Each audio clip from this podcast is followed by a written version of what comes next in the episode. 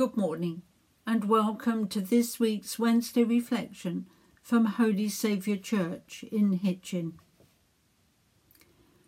Today we remember the life of King Alfred, or Alfred the Great, who died on this day in 899, aged 50. He was the youngest of five brothers and didn't expect to inherit the throne, but went on to become King of Wessex and the best known of all the Anglo Saxon kings. The Vikings had conquered Northumbria, East Anglia, and finally Mercia.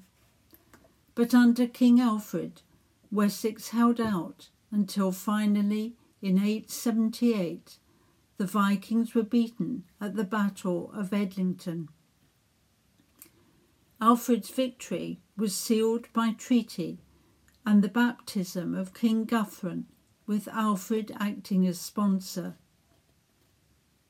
In the coming years, many pagan Vikings converted to Christianity and held positions in the church. However, Alfred wasn't only successful in battle, he began a campaign to restore the church and encourage learning. He held the widely shared belief that the humiliating defeats in battle and the near destruction of Anglo Saxon kingdoms was divine vengeance for the sins of the people. So, in his view, survival of his kingdom was dependent as much on prayer and right belief as on armies and weapons. As a result, Alfred began a campaign of Christian learning. Apparently introduced to English poetry by his mother, and following visits to Rome as a boy, he had long wished to learn Latin.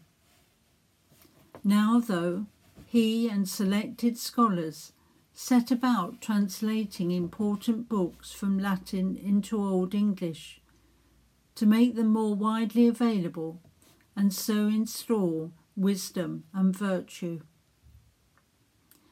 One popular book of the time was Pope Gregory the Great's Pastoral Care, a handbook for bishops, but seen by Alfred as a guide for all with a responsibility for others. The translations were sent for use in cathedral schools in order to encourage literacy in the vernacular. Alfred set up a school at court for his sons and other boys. He may also have translated the first fifty Psalms. The publication of the Anglo Saxon Chronicle in 890 may well have resulted from this revival of learning.